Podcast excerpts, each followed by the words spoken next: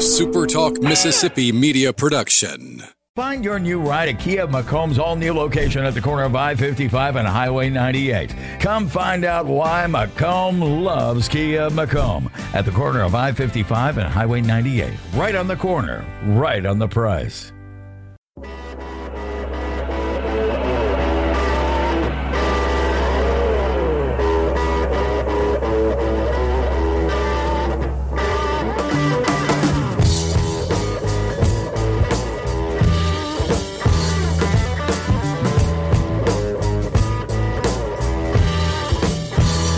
Don't know about you guys, but I am running on fumes this morning. Jeez, that game took forever. But I am up. You guys are up, obviously, since you're watching this, and I'm glad that you are with me. Welcome into the live stream. First of three different things that uh, will be posted reacting to this game. At least I get uh, out of the door first, I suppose. Zach in already. The replay official has paused this live stream to review the previous stream for targeting. I'll get to that. I'll get to that because Oh my gosh.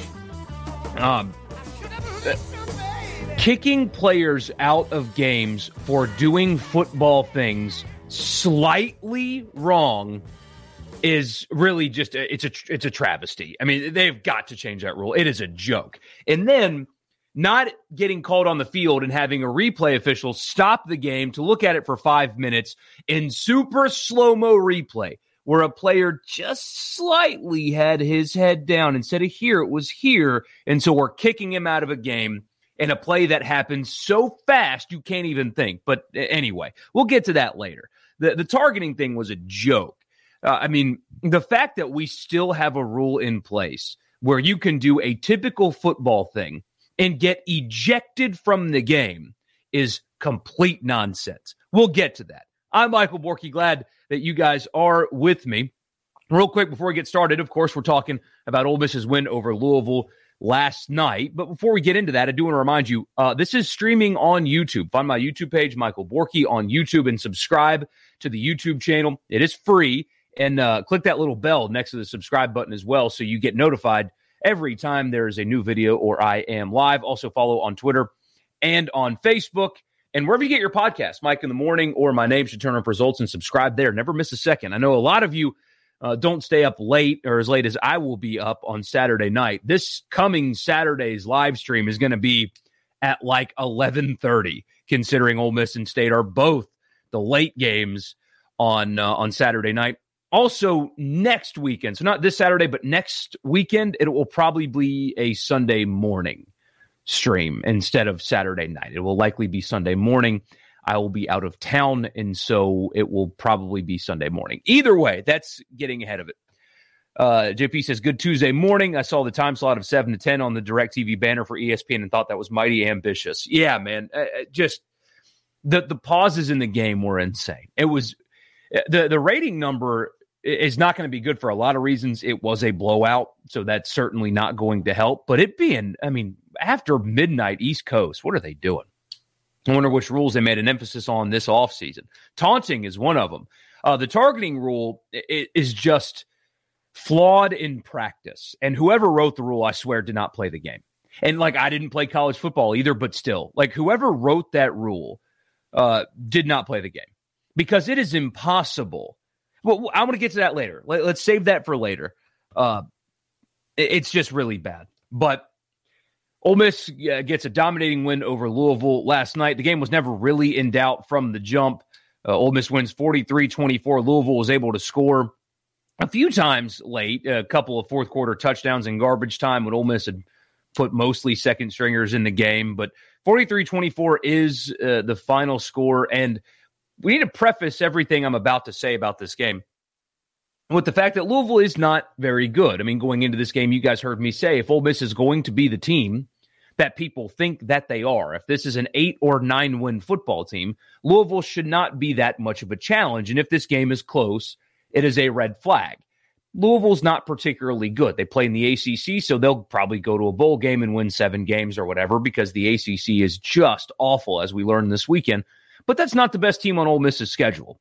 Hell, it might not even be the best non conference team on Ole Miss's schedule. There are many SEC teams that will present a tougher challenge to Ole Miss than Louisville. Uh, so that's the preface to everything. However, in terms of defense, I don't care that Louisville's not particularly good. Um, Madison Central High School would have scored on the Ole Miss defense last year. That was a marked improvement. That Louisville team, Malik Cunningham and that group would have absolutely lit up last year's Ole Miss defense. You cannot forget what Vanderbilt did to Ole Miss in 2020. Vanderbilt, you know, the team that went winless and fired their coach, and they still are pathetic. Uh, Vanderbilt threw for 320 yards and two touchdowns and ran for another 100 yards and a touchdown and had 24 first downs against Ole Miss last year. This Louisville team is better than last year's Vanderbilt team. So it doesn't matter the opponent. Ole Miss last season averaged giving up 520 yards per game. It was the worst in college football. They averaged giving up 312 yards per game, the second worst in college football. They averaged giving up 27 first downs per game. That is the worst in college football. It does not matter that Louisville is not the best team that they will play. They were significantly better defensively, regardless of opponent. They have clearly, very clearly improved on that side of the ball. Now, does that mean they're going to go to Tuscaloosa and hold Alabama under 20? Absolutely not. There are still going to be games where Ole Miss gives up points and gives up yards. It's going to happen. But all we were talking about going into the season is improvement. And, they have most definitely done that. They are much better defensively than they were a year ago. Again, they, they still have holes. Defensive line is is going to be an issue on the interior, I think, all season. Uh, they're young in the back end, although pretty talented back there. They're going to give up points and yards eventually. It is going to happen, but they are significantly better. I don't care who the opponent is. Last year's Ole Miss team would have given up 500 yards plus to Louisville, and an athlete like Malik Cunningham only throwing for 191, the vast majority of those coming in garbage time when Ole Miss was in prevent and playing second stringers. And he ran for 87 yards, but that's 4.4 per carry. I mean, the, the kid was running for his life all night. Ole Miss kept him contained when it mattered, and he didn't really have success throwing the football. And that's an accurate passer who threw for a bunch of yards last year. Uh, it's a massive, massive win in a very clear, very clear marked improvement on that side of the ball. Uh, Chance Campbell, and, and, that's Kirk Herbstreit was in love with Chance Campbell uh, last night, rightfully so. What an upgrade! Now you see why Jacquez Jones transferred to Kentucky. Now, now you see why he did that because he wasn't going to play. Uh, Ole Miss has not had a linebacker like Chance Campbell in a long time. Uh, he's instinctual. Uh, the, his how fast he read plays was something that Ole Miss has not had in a very long time. And then on top of being able to read plays, uh, he was athletic enough to go make them, and he's a sure tackler and very disruptive. Ole Miss has not had a linebacker like that in quite some time. I mean, he was really impressive. Uh, Tisdale was really impressive also. Uh, but Chance Campbell, I mean, what a difference it makes when you've got linebackers that play like him uh, on your defense. And, and, that's something that'll play every week.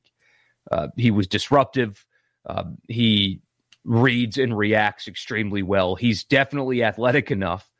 Uh, I cannot believe Maryland let him go but uh, but they did, and that was a mistake because he's a real player. And Ole Miss has not had a linebacker like that in a long time, and a major, major, major upgrade uh, with him at uh, at linebacker. I was disappointed we didn't get to see much of uh, of two linebackers because they both got ejected from the game. But uh, Mark Robinson got ejected early, which was a bad call, and he should not have been ejected from the game for that hit. And so did Lakia Henry a little bit more understandable for Henry, but that hit should still not get you kicked out of a game. Uh, both looked good early, and, and I was really curious to see Mark Robinson, uh, considering his story, being a, a running back at SEMO and transferring to Ole Miss, switching positions and doing it well. He looked really good last night, and um, you kind of saw that they lack a little bit in depth at linebacker. Well, I mean, who wouldn't suffer a little bit when two rotational pieces uh, get ejected from the game early. But uh, Chance Campbell's a difference maker, uh, mentally, physically, athleticism. I mean, he was spying Malik Cunningham, one of the better athletes at quarterback that they will see. Not the best quarterback they'll see, but one of the best athletes that they will see. And he was able to do it and do it very well. Uh, he blitzes well, he reads well, he tackles well. It's a hell of a player that Ole Miss was able to pick up in the portal, and uh, a dramatic upgrade at that position. Uh, but more importantly than than just an individual player or something like that, um, they played more comfortably.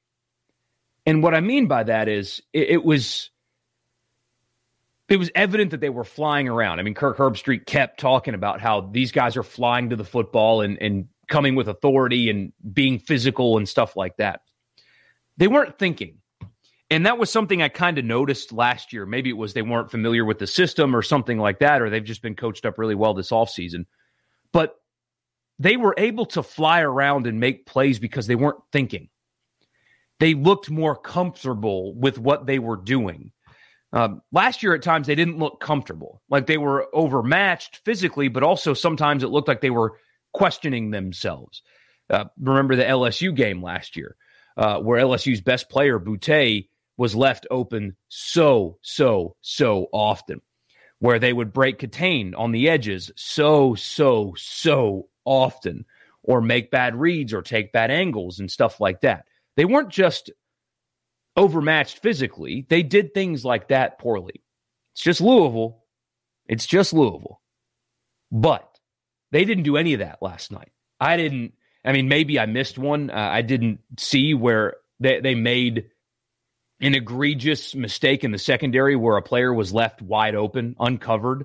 It may have happened. I don't remember when that happened. They rarely broke contain. I mean, Malik Cunningham was rarely able to get outside of the pocket and run without being met almost right away. The, the secondary played downhill and confident. They understood their reads, they understood their coverages, they communicated pretty well. That that was more important than having better athletes on the field because they do. I mean, Campbell is a much better athlete than what they've had at linebacker. We didn't get to see him much, but Robinson's a better athlete than what they've had at linebacker in, in quite some time. Sam Williams looks much better, uh, and his motor looked a little bit better than last year's as well. He was consistently disruptive last night as opposed to a year ago where he would disappear uh, often. They have better athletes in the secondary. Jake Springer uh, he's just a better athlete. So is uh, Otis Reese, although we did get to see him some a year ago. The secondary is in pretty good shape, but they played comfortably. They played confident. There weren't very many mental mistakes. They were flying around and being physical. And that was more impressive than having better athletes to me. It was the fact that they played, they understood what they were seeing, they understood what they were doing, and that allowed them to fly around and be more physical because there was nothing, no doubt in their mind. And last year, it felt like at times they were playing, especially in the LSU game with Boutte running wide open all the time. Didn't look like they had much doubt in what they were doing as opposed to last year, where many times they were missing assignments, taking bad angles, stuff like that. I could be wrong. There weren't many times where I saw a blown assignment last night there weren't many times where Malik Cunningham was able to escape the pocket and not be almost met immediately. He's a hell of an athlete. Like he's going to get his sometimes. There were times where Ole Miss read it correctly and just Cunningham was a great athlete and was able to beat a guy to the edge or something like that. That's going to happen with a guy like him. It's just going to happen, but uh, not often. And with a guy like him to be contained the way he was until garbage time, basically, uh, that's a huge huge plus. I don't care who it's against. They didn't do that at any point last year until really the bowl game. And that, that's like it. Um, first time they've blanked an opponent in the first half since 2016. Think about how many teams they have played since 2016 who are worse than Louisville. Uh, it's uh, that's big time. And uh, Chris Partridge and DJ Durkin and that defensive staff deserve a ton of credit for how prepared those guys were to play in that game, and of course the talent upgrade. You know, they they hit the portal and were successful in the portal. Um, guys on the defensive line looked uh, the the holdovers, if you will, looked better physically, looked better, like in better shape, and were um, able to control the line of scrimmage, especially in the first half. uh, more so than I expected them to be able to do. Uh, depth is still a little bit of an issue on the defensive line, I think, but that three-two-five they were running last night was uh, was fascinating. I don't know how much they're going to be, or three-two-six, excuse me, not three-two-five, three-two-six. Um, I don't know how often they're going to be able to do that, like against Alabama, for example. Um, Alabama might run them out of that. But that's a look that is going to give a lot of people trouble, especially when they've got guys that are technically safeties that will play closer to the line of scrimmage in that 3 2 6 that are good run defenders and sure tacklers. But that was interesting. That gave Louisville fits because they couldn't really throw the football since three were getting pressure on Cunningham. And when he would escape the pocket, you've got six defensive backs and a sure tackling linebacker there to contain him. That that was really they did that some last year. That three two six. It's it's interesting. I mean, you've got to really be good at linebacker, especially if you're going to do that. And I think that some teams are going to be able to run them out of that. But that was fascinating last night. It worked really well. Uh, three down linemen, two linebackers, and six technically defensive backs. Although, again, uh, they were safeties playing really close to the line of scrimmage. Um, obviously, the right decision, and that's something to keep an eye on moving forward. It's more of a a commonality in modern college football, but you still don't see it that often. You really don't see it that often. So I don't care who the opponent is when you're talking about the defense. Uh, I, I, did see some people suggest that once Louisville made some adjustments, they were able to score on Ole Miss in the second half, and that's concerning. And they didn't play a complete game. I, I don't, I, I don't buy that. Again, I think they're going to give up points to some people. They're not perfect. They're not going to be a top fifty defense. I don't think, but they were definitely playing vanilla. Keep them in front of us. We're blowing them out. Let's just not give up a big play and get out of here defense in the second half. It was definitely a more conservative called second half for Durkin and company. And they were also mixing up some personnel as well. Chance Campbell wasn't playing all that much. I mean, his playing time definitely went down as the game went on because, of course, it should. You were seeing some different names that, you know, that they mixed up their personnel later in the game because they were able to do that. Um, that that was definitely more to me of a contributing factor to Louisville's success in the second half. Ole Miss did look a little tired, and they don't have great depth at defensive tackle. And also, two linebackers had been kicked out of the game at that point. Two very important linebackers were kicked out of the game, and they were also doing much more vanilla stuff defensively in the second half. It was definitely keep everything in front of us and don't give up a big play and let's have them take five minutes to score if they score and then move on. That's what that looked like to me. Maybe I'm my eyes are seeing something I wanted them to see. I don't know. But with two linebackers being out in a blowout, definitely mixing up some personnel, that is more of a contributor to Louisville scoring in the fourth quarter to me than Louisville finally figured something out. It was garbage time. It was a blowout.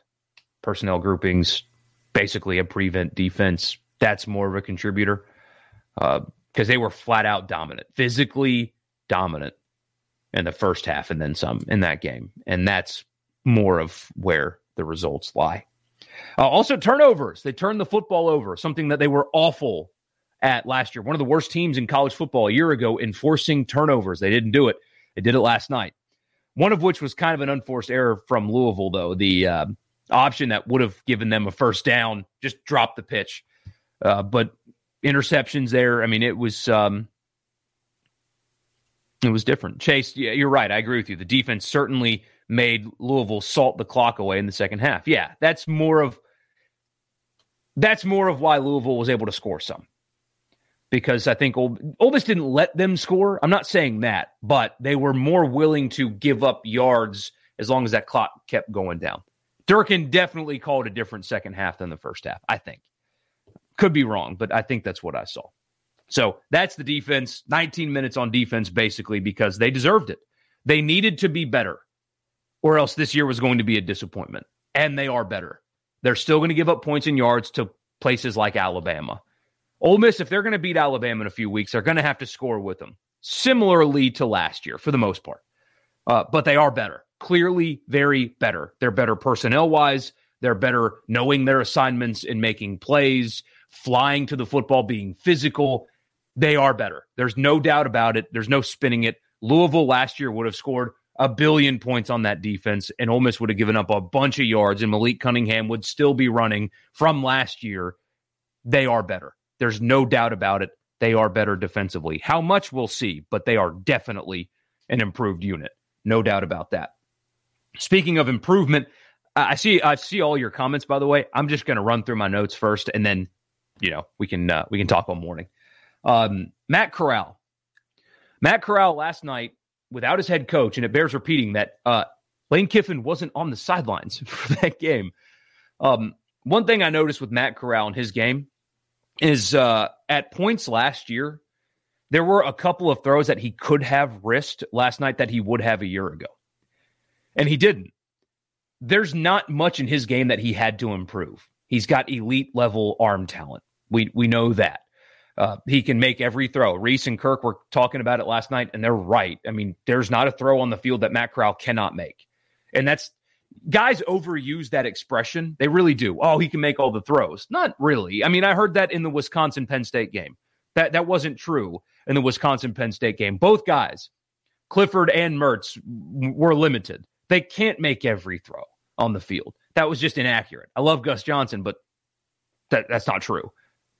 Matt Corral actually can make every throw on the field, but we knew that already. He's also a good athlete. He can beat you with his legs, and he pulled down and ran the football when it wasn't there downfield last night.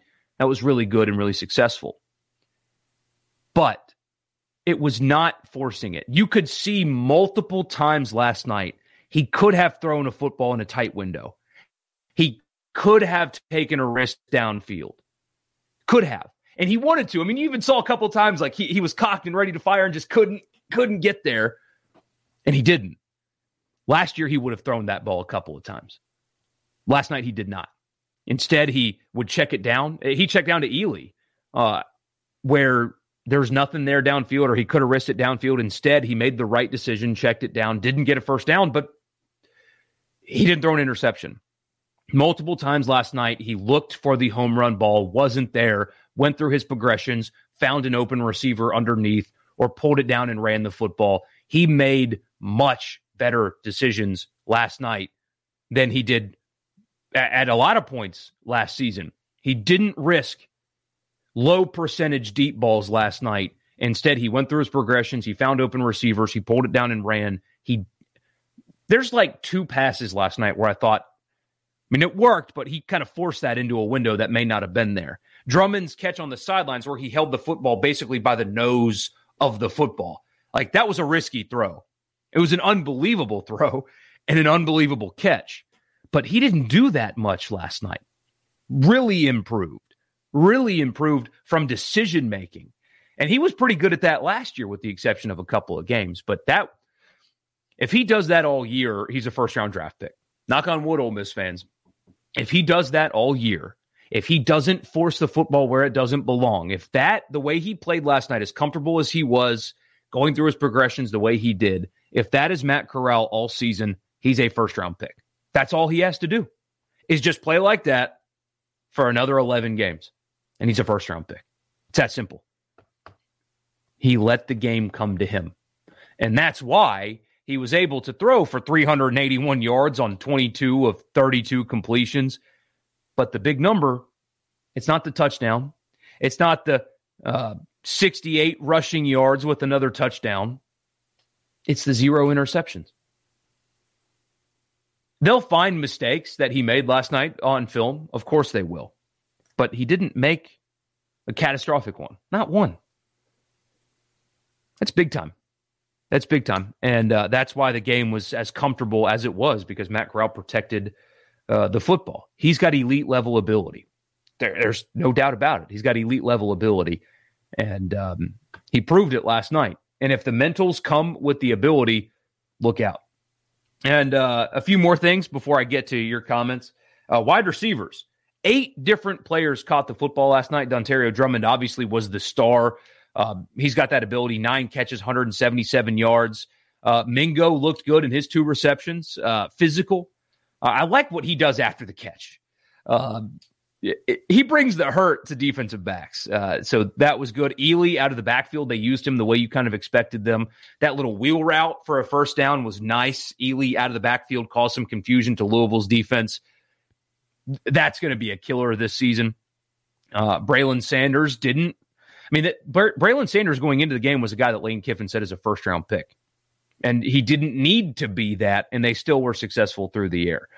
Uh, Plumlee had a couple of catches you know, he may just be, he's also battling a hamstring issue, but he may just be behind. I got a text last night. Where's Plumlee? He's just not a starter. And that's okay. Also, uh, Snoop Conner.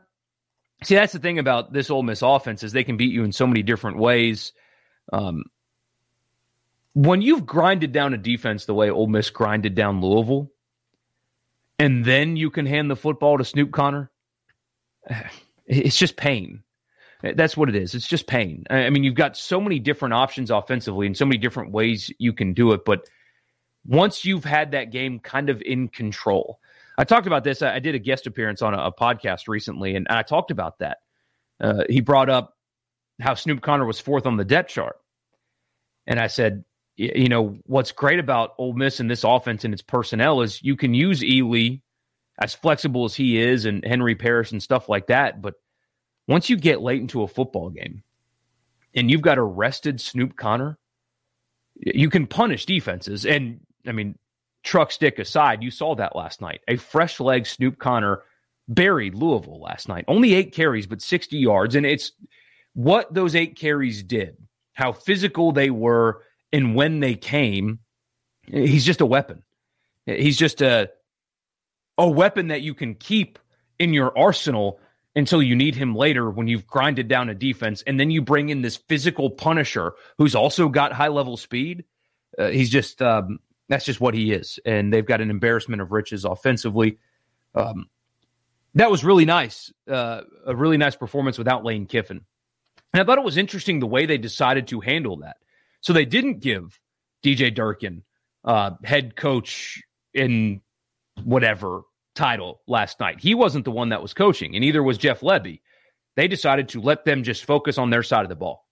And the special teams coordinator would be acting head coach and handle, you know, dealing with those kind of things, kick the field goal, punt, that kind of stuff. It's an interesting decision. I thought they were just going to hand it over to Durkin because he's been a head coach before. But why take somebody out of their role whose role is so important and integral to executing the game plan and, and playing? So that was uh, an interesting decision. I didn't see that coming, but it worked out. And uh, Jeff Lebby made himself some money last night, I think. Either he's getting a fat raise from Ole Miss or one of the group of five teams is finally going to get smart and hire him. Um, he made himself some money last night. It was a really well called game. What's uh, life without Lane like? Well, you got to see some of it, and it was a very creative and clever called game. Now, of course, Lane still has his influence on the offense. Just because he wasn't there doesn't mean he didn't heavily contribute to the game plan and decisions and stuff like that. But they were really impressive, prepared without Lane. And uh, that just goes to show how good his staff is right now, how good Jeff Lebby is, how good DJ Durkin is. I mean, they they did all that without their head coach last night. They dominated a team that they should have dominated, but still without their head coach. He wasn't there. He was on Zoom, hanging out in his office, going on SVP after the game. I wish he would have live tweeted the game. He didn't do that, but um, that's really impressive to do that without your head coach. Um, they looked really good. And Ole Miss has a kicker. Ole Miss has a kicker, a guy that can make field goals. That is uh, wow. It's amazing what a reliable kicker uh, can do. And Ole Miss has one now. Caden Costa was good. He was really good. He uh, made three field goals and all of his extra points. And uh, from 47, that kick he made from 47, he looked comfortable really comfortable and confident, and that would have been good from much, much further out. So there you go. Ole Miss actually has a kicker. It wasn't all good. It was not all good. I thought red zone offense uh, left a little bit to be desired. Uh, and then penalties. Penalties was the biggest issue for Ole Miss last night. I mean, they've got some things offensively and de- defensively that they have to clean up, of course. And whenever Lane meets with the media again, it'll be on Zoom this week. Um, he'll talk about that. But penalties were just awful last night. And really, that game should have been much worse than it was. Multiple penalties stalled drives for Ole Miss, and multiple penalties kept drives for Louisville alive. See, that's part of the reason why I'm not exactly worried about Louisville scoring in the second half was because multiple scoring drives for Louisville were aided by penalties that kept those drives alive, paired with everything else that I mentioned to you guys. But Ole Miss got to find the exact number. I am struggling to find it in the box score. Um, penalties. Ole Miss had 14 penalties for 125 yards in the game. 14 penalties for 125 yards in the game, and they still won by three touchdowns. Um, they've got to clean that up because they gave Louisville free possessions and Louisville capitalized and scored. And also, they stalled themselves. Uh, that's unacceptable. So it wasn't all perfect for Ole Miss last night. Penalties is an issue, and uh, they weren't great in the red zone. Red zone offense wasn't great. What bad? It wasn't great. Um, but penalties, just just a killer, just an absolute killer for uh, for Ole Miss last night. So that is uh, that's all my notes. So let's actually look at what you guys have to say. Uh, Knight is a bullet flying around out there at five foot seven. Yeah, he is, man. He's not afraid of contact. Uh, uh, he's like a um, he's like a Yorkie that actually bites. When when my dog and I go running in the neighborhood, I'm pushing my son as well. Uh, when we go running in the neighborhood, there's one little dog on the other side of the neighborhood that when it sees us is just furious and he's barking and yelling and carrying on and and just his hackles are up on his back and he's so mad and just he's gonna get us he's gonna get us and then we run in front of his house and he cowers down and like just lays down as we run by. Uh tyler knight is a yorkie that will actually like chase the runner down the street and bite his ankles. I mean he is he is little he's the smallest guy on the field and he's not scared of anything. Um i love the way he plays man. I really do. He's uh he's tough he's really tough. And he took a hit early in the game, like the opening kickoff. And then that first possession on defense, he goes out there and lays the wood. I mean, he's just uh, he's just tough. Also, JP says, yeah, the first zone read, he stopped talking about Chance Campbell on fourth down was a big play. To string it out is one thing, making the one on one play is another definite upgrade. Uh, he and Tariqious Tisdale combined for uh, a really great play, too. Louisville was inside of their own five, and Tisdale, or inside of their own 10 and Tisdale split a double team, and uh, Chance Campbell came in and cleaned it up. Like that was a grown man play from Tisdale, and uh, Campbell just reads things so well, and he's such a difference maker. I was impressed with Tisdale last night. He's a guy that's been largely inconsistent physically. He looks better. He looks stronger. I uh, was really impressed with him last night. Do you think this game helped in recruiting? Patrick asked. Absolutely, it does. Absolutely. Um, especially when I mean, they could always sell offense. They could. I mean, you saw what they did a year ago. But what they were having to do to defensive recruits last year is we need you to step in and play right away because we're so bad on defense. We need you to come in right now. Now, on that side of the ball, they get to point to, hey, we've got a system and it works. You come join something in progress versus selling. They don't have to sell recruits on an idea after last night. They can sell them on results changes the game a little bit. But yeah, it absolutely helps in recruiting. Uh, Ole Miss under Lane Kiffin is a fun football team. They're fun to watch. I saw multiple national college football media people say as much last night. They're fun. It's a fun program. They played fun defense last night. They're flying around. It looks like they are having fun when they play. The offense is fun. It's an attractive product right now, and that'll be an easy sell to recruits for sure. Brad says it appears Snoop Conner took the offense at being the fourth string running back, or took offense. Gosh, I can't read. Took offense at being the fourth string running back. He's just a punisher. Uh, he's got that mentality. He's just a punisher. Uh, his quotes after the game were funny. He was just uh, somebody asked him about running over that defensive back, and his response was, "I'm used to it." That's all he said. I'm used to it. He's a punisher. He's a he's a punisher, and uh, him being fourth on the the depth chart tells you two things. One, don't read too much into depth charts, especially when it comes to Ole Miss. I doubt they put much effort into them. But also, it, it's just an embarrassment of riches at running back. They had Louisville worn down, and then they could give the ball to Snoop Conner, and he punished them. That's what that's what his role is in this offense, and it's a good role, and he's really good at it. Mixing depth up is what you want in these early games, JP says.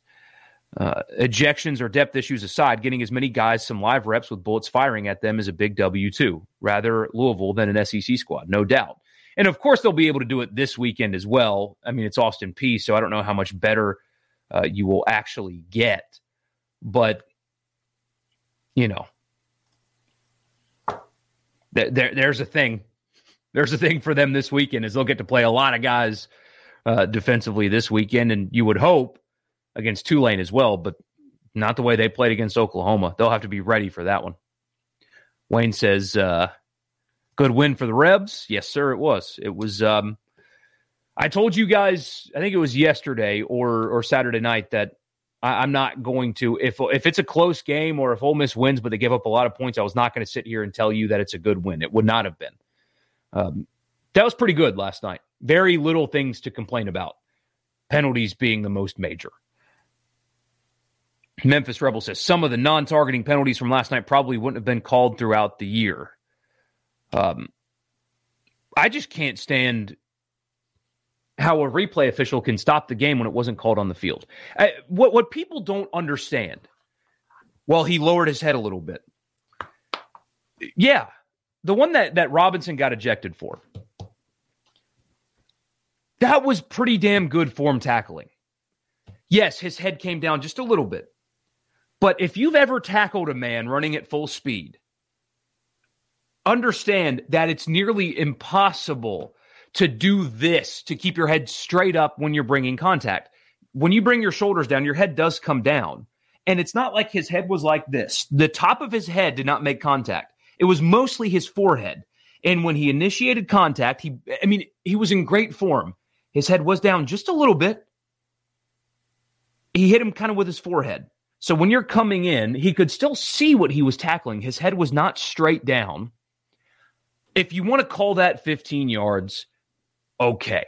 I'm not in love with it, but if you want to call that 15, that's fine. However, the ball carrier gets to put his head straight down, and that's not a penalty, though. So, what are we trying to get out of the game? What is a defender supposed to do when the ball carrier does this right here? What are you supposed to do?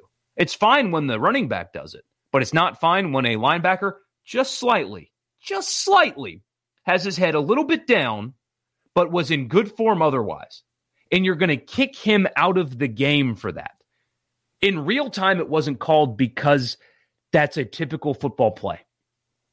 It was a fine tackle. It wasn't perfect, but it was fine. There was no malicious intent. He wasn't head hunting. His head was barely down, just a little bit. But you try to tackle a grown man at full speed and not drop your head ever so slightly. It's really hard not to do that. It's really hard a player getting kicked out of the game for that is really stupid and it needs to change. It's it's unbelievable how that has not changed. Basketball in the NFL has already set a precedent, but basketball has the precedent. Flagrant one, flagrant two. A flagrant one is a foul that is a bad foul that kid that, that's one that they don't want to have in the game, but you know it's not malicious intent. It's just a basketball play that was a hard play that they don't want to happen. So you issue a foul, they get an extra free throw and the ball, player gets to stay in the game. Flagrant two, intentional, kick him out. Targeting one, targeting two. It's that simple. It's that simple. The play that got, oh gosh, what's his name? On the Corral slide. I'm fine with you getting ejected from the game for that. His head was straight directly down and he basically speared the quarterback. I would be fine with that being an ejection, but also it's really hard as a defender when you're going in to tackle somebody and his body position changes to basically flat. And then how are you supposed to have your body parallel to make the tackle with your head being up? You can't have your body parallel and your head up. You can't do it. It's anatomically impossible. Uh, but that was a joke. Four ejections in the first half is a joke. And they took too long getting players kicked out of a game for making a typical football play is unacceptable. The people that wrote the rule, I swear, didn't play. There's no way they played the game because Robinson last night getting kicked out of that game for that play is is a joke. It, that's unacceptable. He should not have been kicked out of the game for that. It's just simply unacceptable. But here we are. Sid says cleanup penalties, but it was the first game. Austin Peay coming up, good setup. Absolutely. That that's that's the negative. If you're looking for a negative, that's really the only one that you got is penalties. And they were bad. That game should have been much worse if not for penalties. Um, something that is you're able to clean that up. It'd be different if it was they don't have the personnel on the offensive line. Like the offensive line got beat up you can't just clean that up in one week. You can't just get better in a position group in a week. You can get penalties corrected, you hope, during the course of a season. Chase says Corral's ability to slide at the very last second causes defenders to hesitate and allows him to pick up extra yards when he doesn't slide. And I think, uh, not to make a joke about a white guy being sneaky fast, but I think that there's an element of defenses don't expect him to be as fast as he is and uh, he kind of like creeps up on them faster than expected, so they don't commit to a play until it's too late. Um, him getting involved in the running game like that will really open up that offense even more. When it's not open downfield, instead of forcing the football, he pulled it down and ran. That's going to open up the downfield passing because now defenders are going to have to account for him pulling it down and running. They might you know, lose themselves watching Corral, their eyes are going to be in the wrong place or something like that, and that could really open up the offense. Memphis Rebel says, I'm fine with the yardage. It's the ejections that they need to rem- remove. Strong agree. Strong agree. Like, if you want to give 15 to Robinson, I don't like it because he's making a football play. But if you're going to do that, fine. Uh, whatever. I won't argue with that too much. Kicking him out of the game for a regular football play is a joke. Um, it's not that I don't like the 15. It's it's just that I don't like the ejection. I'm fine with 15 being the the number. It's got to be penal. It's got to be. Uh, you want these kind of hits to be out of the game. You want players to get lower. That's fine. Um, it's fine. Also, we're like if it's going to be defenseless player, that's what it should be.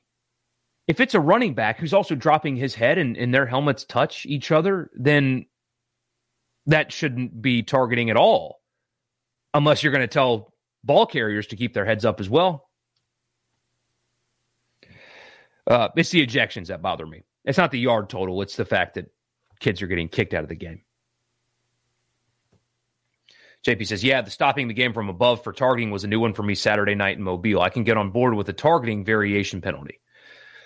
Yeah. And I've often thought that if you have to slow something down to super duper slow mo replay to determine whether or not it was targeting, then it's not. If you watch the Robinson hit in real time, it's not targeting. It's a football play It's a great football play, by the way. That guy loves to hit. It was a great play. But when you slow it down to super duper slow mo replay, you see that his forehead comes down just a little bit when they make contact. Just a little bit. It was not crown. It was right before he's about to make contact. He protects himself a little bit because it's really hard not to do that when you're tackling a grown man. Just a little bit. And he makes a good form tackle. But in super slow mo replay, when you slow it down frame by frame by frame, targeting, get him out of here. That's unacceptable. That that's unacceptable. Uh, if we're going to kick people out for targeting, I think most replay should be done in real time only. I get out of bounds plays and stuff like that, I guess. But stuff like that, if it didn't look like targeting in real time, if you watch a replay in full speed and it doesn't look like targeting, it's not. It's not. You can find anything you want to find when you slow something down frame by frame by frame by frame. You can find whatever you want. You can find targeting on every play.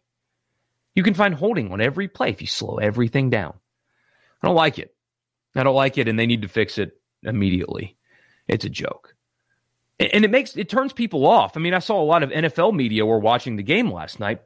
NFL people don't watch college football. Once NFL season begins, they're not watching it. Not much. They really don't. Um, you got a free shot at a standalone game last night, just like Sunday night, where all football fans are wanting to tune in.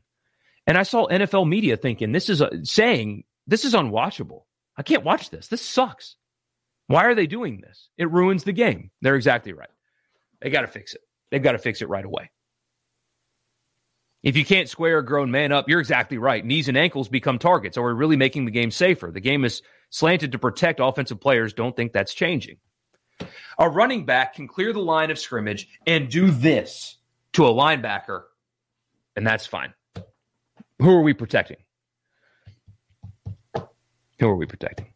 Anyway, off the soapbox, uh, nice win for Ole Miss last night. Really nice win, comfortable win without Lane Kiffin. I mean, it, it you can't overstate how impressive that is that they were that dominant and comfortable without their head coach there.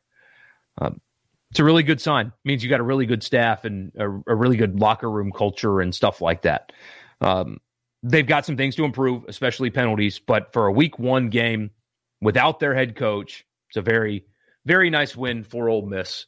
The challenges will become much more difficult as the season progresses. But um, some state fans are saying Louisiana Tech would beat Louisville. Uh, mm, mm, uh, maybe.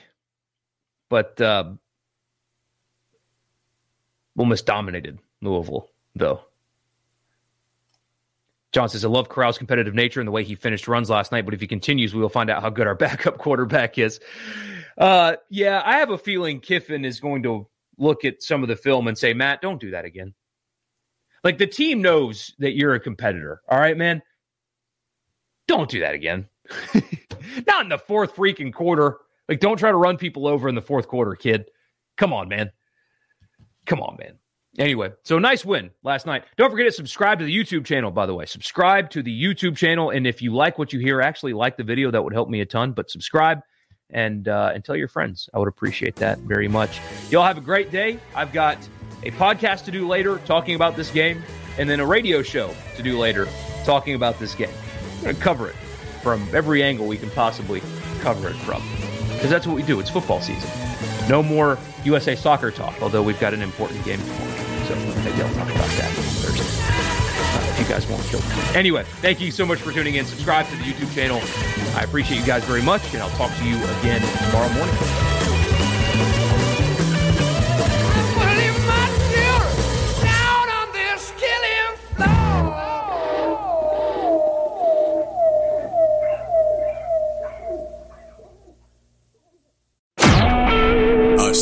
SuperTalk Mississippi media production.